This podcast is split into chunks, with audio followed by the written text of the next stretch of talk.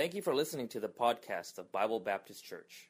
Please visit our website at www.southbaybbc.org for more information. A sacred institution that our God desires to take great care and also to secure is the wonderful institution of marriage.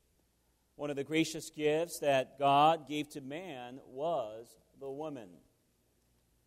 And let's go back and observe the first man and the first woman this morning. And I'm sure you know Genesis chapter 2. And if you look on the screen in verse 18, it says here, And the Lord God said, It is not good that the man should be alone.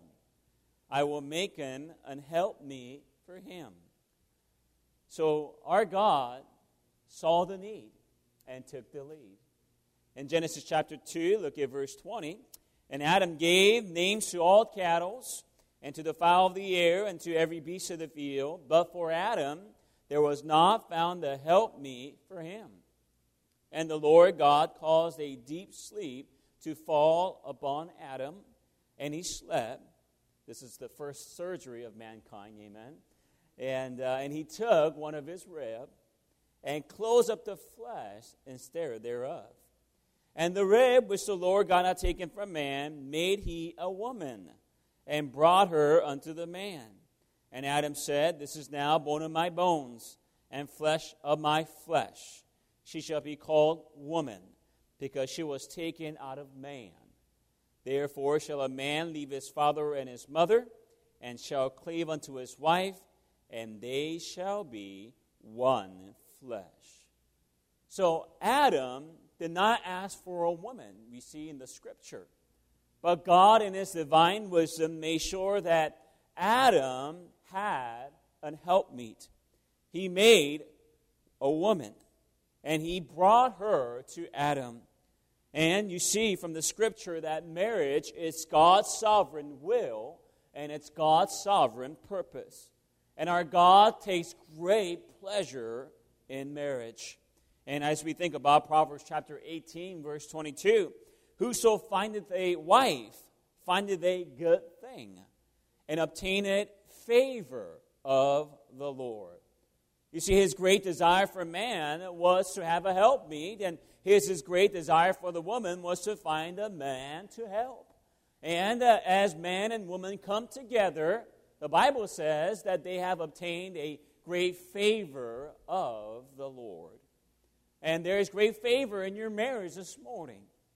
Some things might be dire, and some things might be complicated, and some things might be somewhat hard, but as we think about how God sees your marriage, despite all the maybe faults and mistakes, God sees it as a very good thing, and He has a great favor towards your family and also the institution of marriage.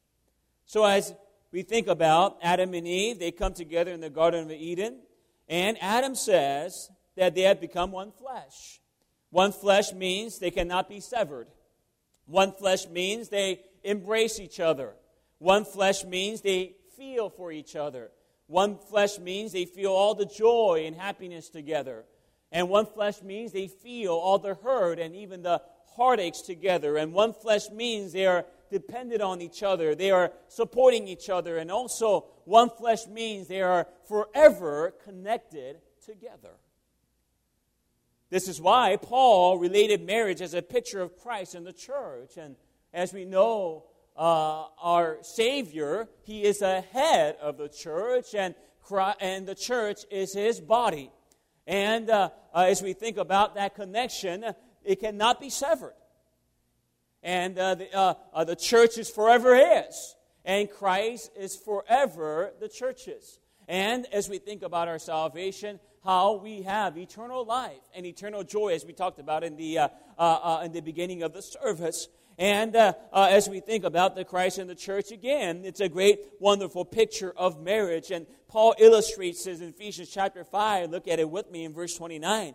It says, For no man had hated his own flesh, but nourisheth and cherisheth it, even as the Lord the church. I think all of us could agree that we do take care of our own bodies. And this morning I woke up, I made sure that I washed my hair because you know, I take my shower at night, and then when I wake up in the morning, it's like a porcupine hairdo, amen? And it's a, it's a terrible scene, and you don't want to look at that. But I wash my hair, and then uh, I, I, I usually shave, and then uh, I usually brush my teeth, and uh, I also put my contacts on, and, uh, and then I get my hair done. I also iron my shirt, and I do. I, I also even shine my shoes. I do everything that I can to come on Sunday morning because why? I do take care of my body. I do care what happens to my body. I do care how I'm presenting my body. And I think all of us will agree that we do the same thing every morning. And every man nourisheth and cherisheth the body. In verse 30, for we are members of his body, of his flesh, and of his bones. For this cause shall a man leave his father and mother, and shall be joined unto his wife, and they two shall be one flesh. He is quoting Adam's, Adam's words according to Genesis chapter 2. Verse 32 This is a great mystery, but I speak concerning what? Christ and the church. Christ and the church. So, if this is true, and it is, then we need to make sure we protect and guard our own marriage with holy caution and sanctification. Why? Because it pictures our Savior, Jesus Christ, and His church. And, and gentlemen, I believe that your marriage is here so that you may glorify the Lord. God's people say. And the one way we glorify the Lord is that we picture our marriage as a relationship between Christ and the church. And Christ loves the church and he gave himself for it. And the church is subject unto Christ. And that's the same instruction that God gave, or I'm sorry, that connection is, is given toward marriage. And uh, a husband is supposed to love his wife and also give him give himself for her. And also, the wife needs to be subject unto the, her own husband. And sometimes we could mar the picture of Christ in the church because of our arrogance and pride, and because of maybe our sinful attitude and indifference and apathy and maybe carelessness concerning our marriage. So it's very obvious that our God wants to protect the marriage because it pictures Him and the church. We think about the seventh commandment from the Ten Commandment is, Thou shalt not commit adultery.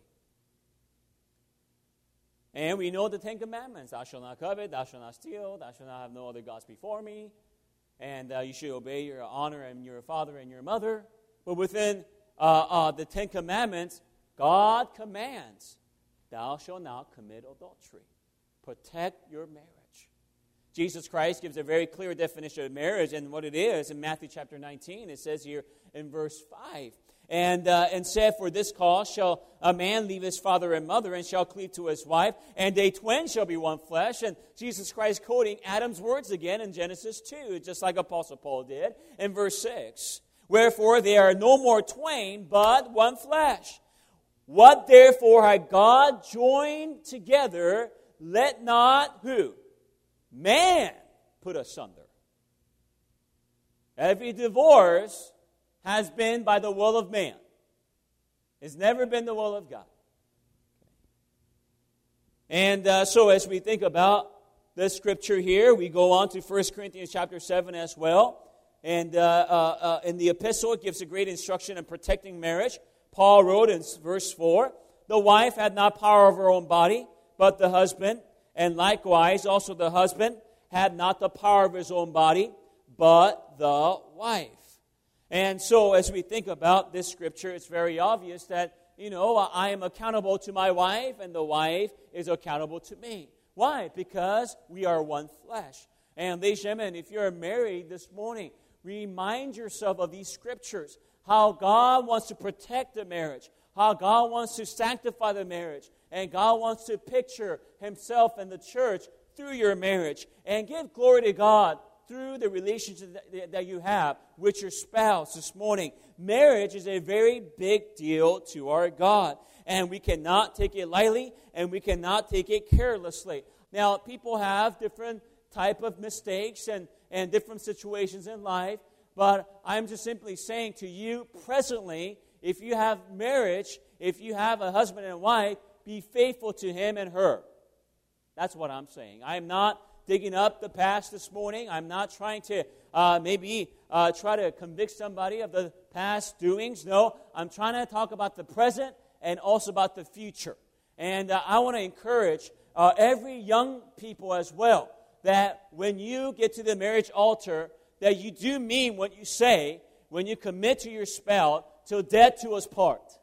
And that you are committed to your spouse and that you're married to him or her forever and that you will do your best to love and also to obey. And let us make sure that we protect the marriage and, uh, and that we, in every way, see God be pleased with the relationship that we have presently and also in the future. And I'm just simply saying this morning marriage is a very big deal to our God. And we cannot take it lightly and we cannot take it carelessly. Someone has once said, even if marriages are made in heaven, man has to be responsible for, to, for the maintenance. It's a very stupid, uh, true, true statement, isn't it? And, uh, you know, uh, the church is a heavenly divine will of God. Okay? But man can mess it up. Okay? Pastors can mess it up. Congregations can mess it up. Okay? Because, you know, it's anything that goes wrong it's not God's fault. I believe that it's because of the will of man and maybe uh, the flesh, fleshly nature of man. And, and that's why Jesus Christ kind of rebukes and reproves uh, those churches in Asia in Revelation chapter 2 and 3. And it's very obvious that uh, uh man can ruin the heavenly institution uh, that God has ordained. And marriage could be the same. And, and marriages are made in heaven, yes but we are responsible to keep the maintenance and obey the Lord and also follow the commandments that God has given us. And God has given enough to all of us and given us instructions enough so that we may follow through in what God wants to see in our marriage. And let us never have excuses. Let us never say, my wife can't change, my husband can't change. No, that's a sorry excuse for you to resort that your marriage won't work and also resort to the fact that you want a divorce. And uh, ladies and gentlemen, let us recognize the fact that God has put you uh, uh, and your spouse together, and it's God's will, and He will never repent of that. And uh, uh, all the gifts and calling of God is without repentance.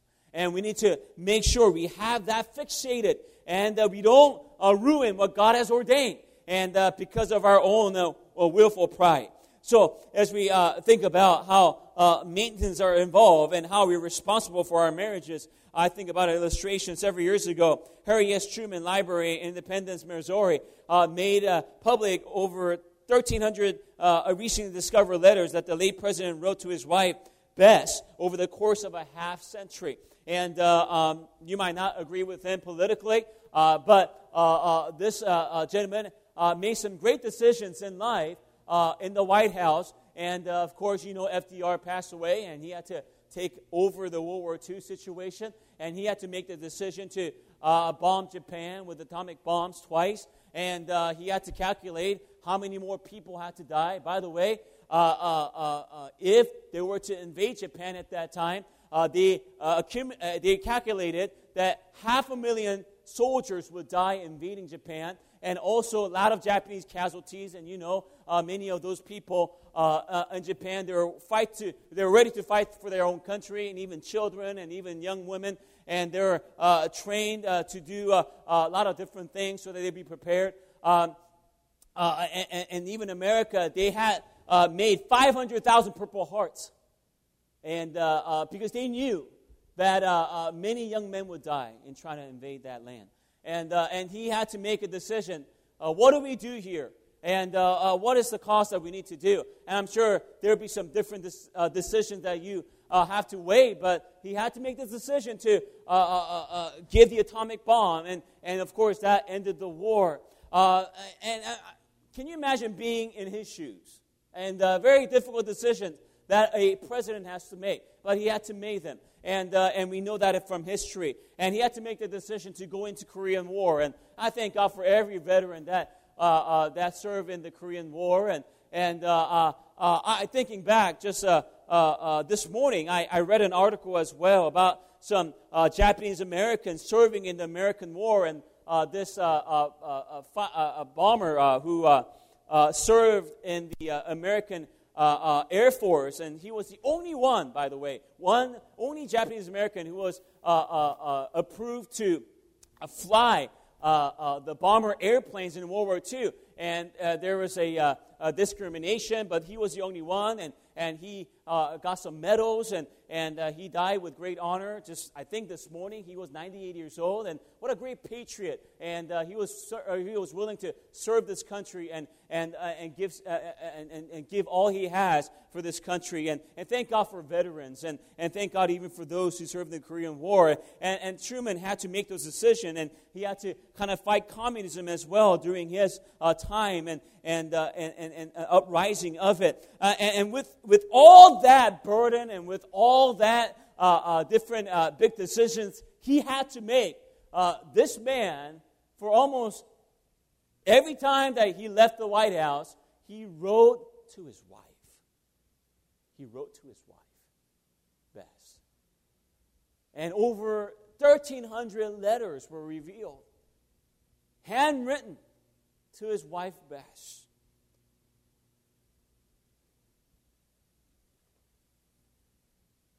As President Truman of the United States took time out of the dealing, of, dealing with the world's most powerful leaders, he took his time during the nighttime to write to his wife and, and, and communicate to her how much he loves her and, and also what's going on in his mind and in his heart. And uh, what a great, impressive testimony that he left uh, for this, consider, for this country to consider. And, and, and, and President Truman knew his priority in life, and President Truman knew that a faithful marriage is not just going to happen without effort and faithfulness and consistency. And we must believe this morning that our God has given us enough evidence and our God has given us enough guidelines and commandments and our God has given us enough clarity to follow through in having a faithful marriage in the Lord. Remember what Christ said, therefore, what God had joined together, let no man put asunder. And and uh, uh, uh, uh, if a president of the United States took the great uh, time to write to his wife in, in, in, in, the big decisions in his life and, and the great pressures in his life, I think as Christians today, as we have our lives and as we have our marriages, I think we should be able to communicate to our spouses our love and our care and also the security. And let us, in every way, as Christians, uh, not mar the great picture of Christ in the church, but let us help to support and also to see great spiritual maintenance so that uh, we would glorify the Lord in our relationship with our spouse. God has never split up marriages, my friend. God has never broken up marriages. No, sir, no, man. It's always been mankind. And let us make sure that we give uh, to God uh, the glory, and that if we have faithful marriage today, hey, be faithful to them still, and let us make sure that we don't intervene in a fleshly way, that we divide the faithful marriage and the sacred uh, trust that we give in each other. And, uh, and, and man's effort can sever marriages, yes. But I believe God's grace can keep us faithful. Do you believe that this morning? And, uh, you know, we're not faithful enough. Okay? We're not loving enough, and we're not submissive enough, we're not holy enough, but our God is. Uh, through God, all things are possible. And He can help you to protect and cherish your marriage today as you put forth your uh, uh, effort of love and sacrifice, faithfulness, and carefulness. God's grace is sufficient to bless it all. And as we have read our text for this message, it's very obvious that there are clear instructions in keeping our marriage in God's sovereign plan by His grace. And what instructions are shared. I'd like to give you three biblical instructions that we need to take notice and keep in our marriages today. And uh, Dr. Paul, could you make sure that the AC is down to 65? And uh, uh, sometimes the AC doesn't really properly work when it's at 68 or maybe 67. Get down to 65, that'd be a great help. Uh, uh, first of all, let's think about the instructions to our wives, okay? To the wives, I'm sorry. I believe one of the great privileges that a woman could have is to support and strengthen her husband. And if you ever read Proverbs chapter 31, ladies, I encourage, uh, if you have never read them, I encourage you to read them. And I think it'd be a great help for you to consider how you could be a faithful wife and a faithful mother. And uh, as we think about Proverbs 31, we could kind of get the uh, idea that maybe this passage is talking about mothers, but I believe it's talking more about the wife, a virtuous wife. And uh, a lot of things that she does within the scripture is about what he, she is doing for her husband. And uh, look at Proverbs chapter 31. We look at verse 10 your, on the screen. It says, Who can find a virtuous woman? Her, for her price is far above rubies. Look at verse 11 and 12 now. The heart of her, who? Husband, does safely trust in her, so that he shall have need, no need of spoil. Okay. Verse 12. She will do him good, the husband, and not evil all the days of her life. And then, if you keep on reading on, it explains what she does for her family, but primarily for her husband, because she will do him good. And the heart of her husband does safely trust in the wife. And ladies, uh, uh, remind yourself that you're not just a mother in the family. Remind yourself that you are first a wife. You would not be a mother this morning unless you're a wife first. Unless God has put your husband and you together, you would not have a child this morning. Don't let child rearing sever your marriage. Don't let your children get in the way of affectionately loving each other. And also, wives, make sure that your dedication is more toward your husband than your children. The priority is your husband. God made a helpmeet not for your children, but for your husband. That's your first calling. Okay. That's a priority in the scripture. The virtuous woman is virtuous. Why? Because she was a good wife. Not a good mother first, but a good wife.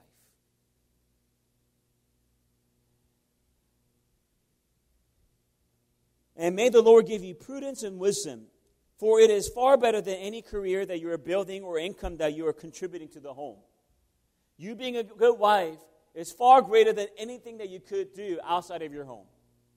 You being a good wife and a, uh, a, a, loyal wife and, and a loving wife and a submissive wife is far above any rubies and treasures in this world. That's why the Bible says about the virtuous woman in Proverbs 31 her virtue is far greater than any rubies, any riches, any income, okay? Anything that this world could offer. And ladies, see that sacred uh, spiritual riches. And, and, and you need to make sure that your desire is in the hidden man of the heart. And that your desire is to love your husband and to be there for your husband, to support your husband, and to be a cheerleader. In Proverbs chapter 19, verse 14, house and riches are the inheritance of fathers, and a prudent wife, a wife that is wise, discreet, is from the Lord. Is from the Lord. And, uh, you know, ladies, uh, pray for wisdom in your life today. And uh, pray that God will give you wisdom to set the priorities straight and making sure that you're there for your husband and that you're supporting your husband. And also, most importantly, that you're submissive to your husband. And may the Lord touch your life in a powerful way that you could contribute to your marriage in wisdom and prudence. Apostle Paul instructs the wives about three uh, different uh, uh, uh, uh things here. Number one, the power of your testimony. Consider that. The power of your testimony. Verse 1. Likewise, ye wives, be in subjection to your own husband, that if any obey not the word, they also may without the word be won by the conversation of the wives. You know, the word conversation is referring to lifestyle, conduct, and behavior. You know, who is being won here in this verse? The husband. Okay.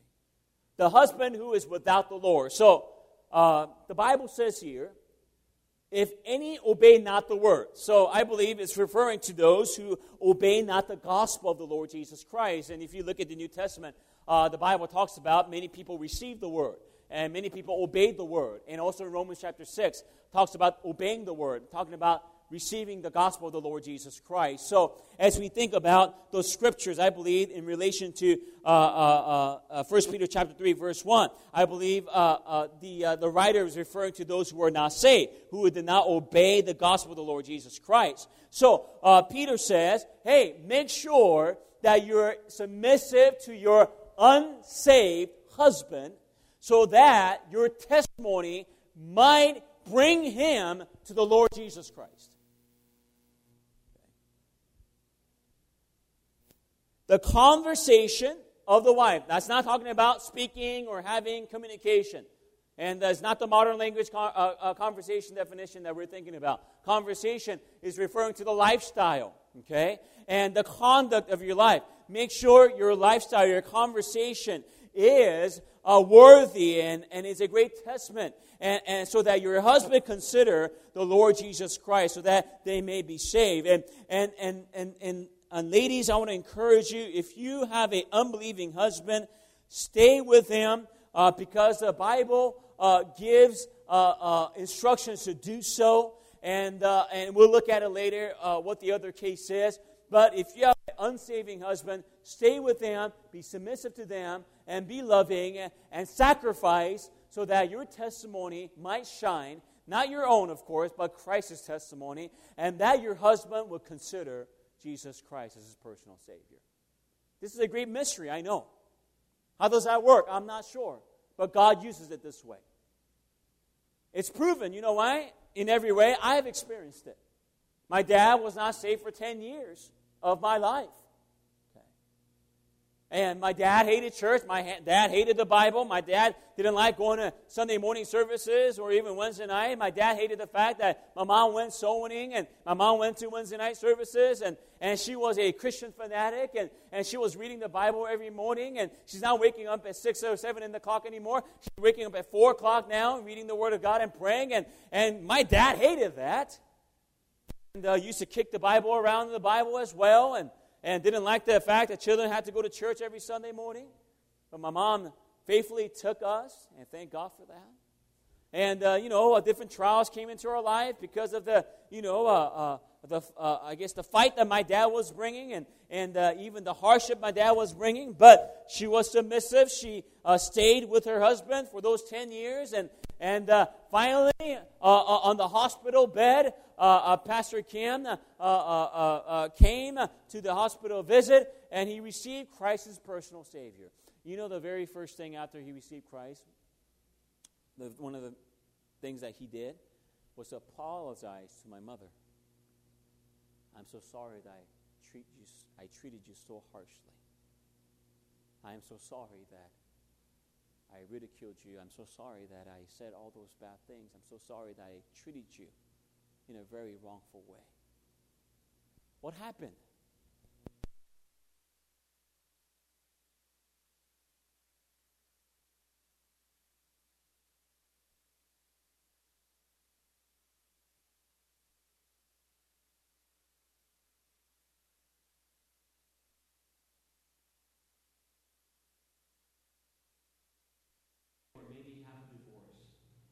The instruction from the scripture is to stay.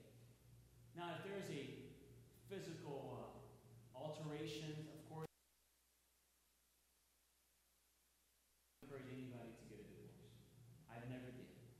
I never will, because it's not biblical. And, and I'm just simply saying this morning that if you have an unbelieving husband, make sure you stay with them. Your testimony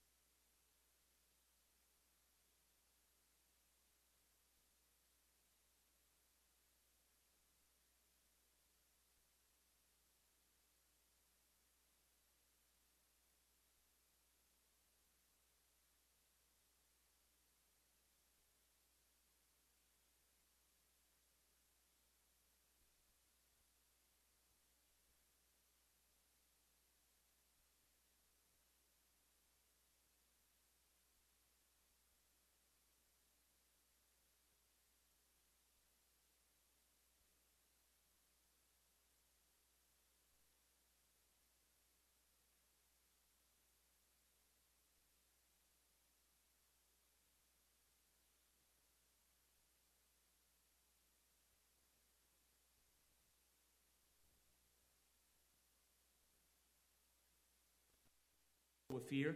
Uh, whose adorning let it not be the outward ador- uh, adorning of plaiting the hair and the uh, wearing of gold. Yeah, the battery died here on this uh, microphone, and I'm going to use this. And wearing of gold, and put me down a little bit, it's too loud, of putting of an apparel, but let it be the hidden man of the heart, and that which is not corruptible, even the ornament of a meek and quiet spirit, which is in the sight of God, of great price. Basically, God is saying through Peter, it's not your outwardly beauty that needs attention in your marriage. No, it's the heart. Favor is deceitful. Proverbs 31. Okay. Favor is deceitful. Okay. Ladies, do you have a meek and quiet spirit? Uh, husband might be impressed with your trendy look, very uh, beautiful look, okay? But that's not going to give you faithful marriage. Faithful marriages are produced by a wife, first of all, who is submissive to her own husband, and a wife who is, who is meek and quiet spirit. And to God, this is a great price. God knows that it's a great price. God knows your husband is an idiot. God knows that you husband, your husband could make terrible mistakes. God knows that uh, I make terrible mistakes. God knows that. But God still instructs the wife to me to be submissive. To be meek and quiet spirit. Do not argue. Do not be outspoken too much, too harsh. It's not your role. God knows that this is a very great price. And when God sees that, I believe that God will bless your marriage and God will change the heart of your husband. Are you willing to receive instructions and guidance from your husband? Or is it the other way around, ladies? I heard about how there are two lines of husbands in heaven one for the dominant husband and one for the passive and submissive husbands. The submissive husband line was so long that it extended most out of sight. However, there was one man in the dominant husband line. He was small, timid, appeared anything but a dominant husband. When the angel inquired as to why he was in this line, he replied in a meek and quiet voice, my wife told me to stand here. you know, I wonder if there are some marriages in this room that are upside down in order. The wife is leading and the husband is following. Uh, but, ladies and gentlemen, the husband needs to lead. And the ladies need to let the husband lead. Sometimes the husband is more meek and quiet spirit than the wife. Ladies, don't let the world and the devil tell you that it's degrading to be a submissive wife. The woman's right movement. And I, I, am not trying to get political here, but I'm just simply saying that it has somewhat ruined some families. Because the mothers and the wives are not priding their lives according to the scripture.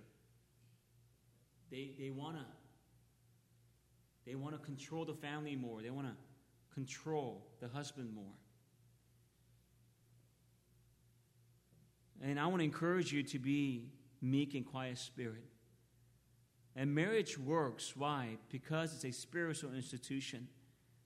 And, and, and marriage can work if a wife who is submissive and meek and quiet spirit, but show me a wife who is content, uh, contentious and proud and outspoken and domineering and screaming at her husband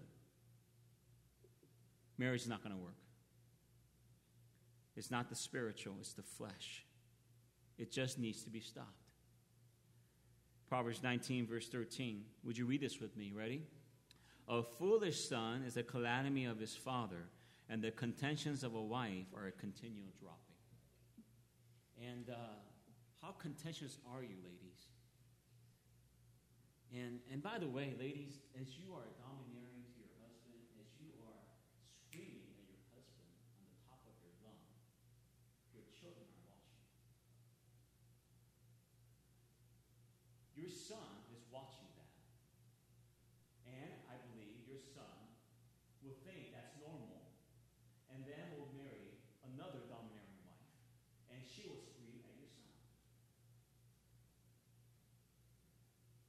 And your daughter is watching that, and she'll be a domineering wife who will also be not submissive to her own husband 20 years from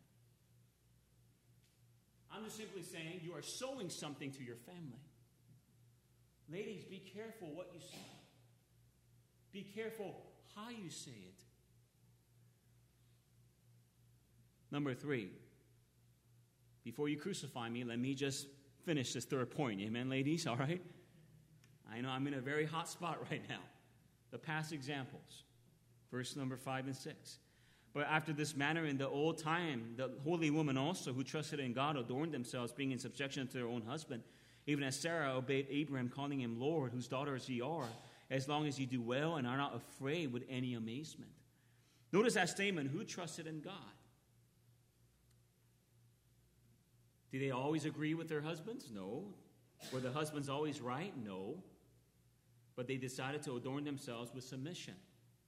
And they, the past holy woman, trusted in God. They simply trusted the Lord. Wives, trust in the Lord when your husbands fail. Trust in the Lord when your husband makes the wrong decision and the wrong move. Trust in the Lord. I just want to encourage you that what you see might be very dire, it might be very discouraging, your marriage, I understand. And your husband is not changing. But trust in the Lord with all thy heart and lean not unto thy own understanding. Trust the Lord. Be submissive to your husband. Be meek and quiet spirit. The scripture has not changed over the last 2,000 years. I don't care what the society says. The Bible is still true. And the Bible still works. These instructions still works. Save your marriage by following the Lord. Now, husbands. Number two, instructions to the husbands. First, men, dwell with them. Dwell with them. I gotta hurry. Likewise, the husband, dwell with them according to knowledge. Now, we will talk about the knowledge part later, but notice first the phrase, dwell with them. One flesh means to dwell with them, not visit them, not in and out, not seldomly. Uh, no, dwell with them. Be faithful to be with them. And God has given you one wife, one woman. Dwell with that woman faithfully and sincerely. By the way, thank God He has given you one, not two or three or four. Thank God He has given you one. Once uh, Mark Twain was lecturing in Utah, a Mormon acquaintance argued him with on the subject of polygamy, having more than one wife. After a long and rather heated debate, the Mormon finally said, Can you find for me a single passage of scripture which forbids polygamy? Certainly, replied Twain. No man can serve two masters. now, with this humorous sigh, you know, be faithful to your wife. Thank God, you just have to love one sacrifice for one. And uh, dwell with them in joy, peace, and love. I don't get this man, and I think Montana, who wants to have his marriage license for his two wives. By the way, he married two sisters.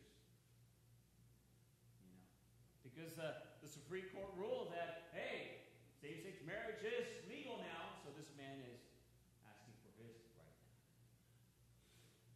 You know, uh, there are so many people who are just deceived and, and who are just after their own lust and, and even adultery. And as we think about Mr. Duggar and how sad this is, I thought he was trials over about his family affairs. Now it's opening up to Ashley Madison. I didn't even know that side until this man got uh, in trouble with it. And amazingly, how you know uh, Christians are also uh, uh, getting into terrible sins. And, and uh, I think about even the subway guy and uh, how terrible this man is. And, uh, you know, as much as he was, you know, uh, contributing to society about diet, he was in, the, in his hotel room doing terrible things with underage girls. And he has his own children, he has his own wife. We live in a very terrible society. We're not far away from Rome, by the way. And uh, let's see what happens after 100 years if the Lord tarries is coming for this country. I'm just simply saying, as Christians, be faithful to your wife and dwell with them, be faithful to them. Proverbs chapter 5, verse 18. Let thy fountain be blessed and rejoice with the wife of thy youth. Okay. And be faithful to them after a decade, after two decades, and, and three decades, and, and, and be faithful to the wife of the youth that God has given you. And some marriages forget to rejoice. That's joy over again. Rejoice with the wife of your youth. And remember, you said, till death to us part. And, and Henry Ford was asked on his 50th wedding anniversary for his rule for marital bliss and longevity. He replied, just the same as in the automobile business, stick to one model. Stick to one model. And God has given you one model. One marriage has been proven. Don't think that it won't work. Dwell with them. As you dwell with them, dwell with them no- with knowledge. As we think about the scripture, I gotta hurry. Number one, uh, in honor, giving honor to your wife, giving honor unto the wife as unto the weaker vessel. Paul was taken. Uh, these are the five major needs of women. Number one, affection. Number two, conversation. Number three, honesty and openness. Number four, financial support. Number five, family commitment. I don't know about you. I believe these five could be summarized in the biblical term of honor. Honor your wife by being affectionate. Honor your wife by having conversation. Honesty and openness, financial support, family commitment. Honor your wife with these. And these five things cry out honor. Do you honor your wife? And husband could also scream at their wives. and your children are watching. And uh, men, I want to encourage you to honor your wife as a king would honor his queen. She's the queen of your home. And I'm not perfect at this either. I'm, i have a sinful nature like you do, but I gotta, I gotta do better. And, and, and honor your wife. Number two, heirs together and as being heirs together of the grace of life. Once saved, always saved. Amen? Also, once married, always married. And uh, now enjoy both of them together being saved and also being married. What a wonderful combination. You're both saved, born again Christian, heirs together of the grace of life. Then why are you so miserable, man? Why are you so miserable? Why are you so depressed all the time when you come back from work? Why are you so stressed and bitter? Why are you saying, Leave me alone? Let me watch my TV, just leave me alone. Don't you know I have a? And, uh, you know, uh, why don't you talk to your wife? Why don't you honor your wife? Why don't you really dwell with them and live with them and love them? And realize that you're heirs together with them. Colossians 3:19 Husband love your wives and be not bitter against them.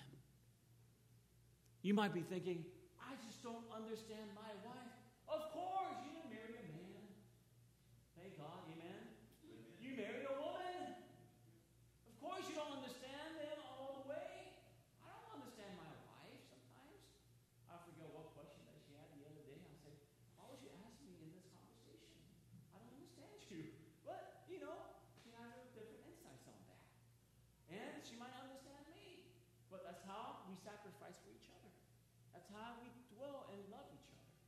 By the way, my wife is an opposite of me.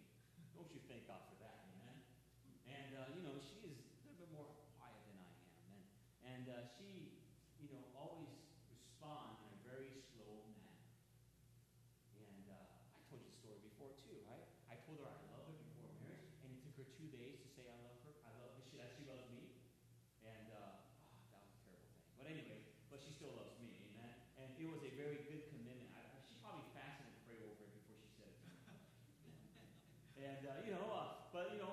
By the way, we have argument in our family, and my wife and I, we do. But I'm the only one that's arguing. Amen. And uh, she never argues. She just stays quiet and just looks at me with her big eyes.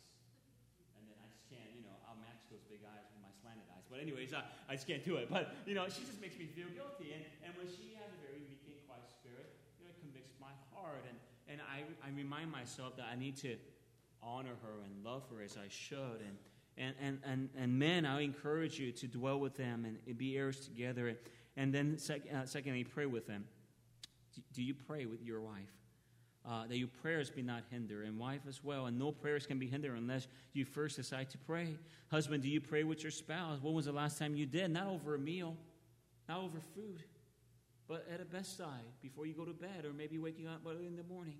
1 Corinthians chapter 7, verse 5. Defile ye not one another, except ye consent for a time. They may give yourself fasting and prayer. You know, there's some situations in life where you need to fast and pray together.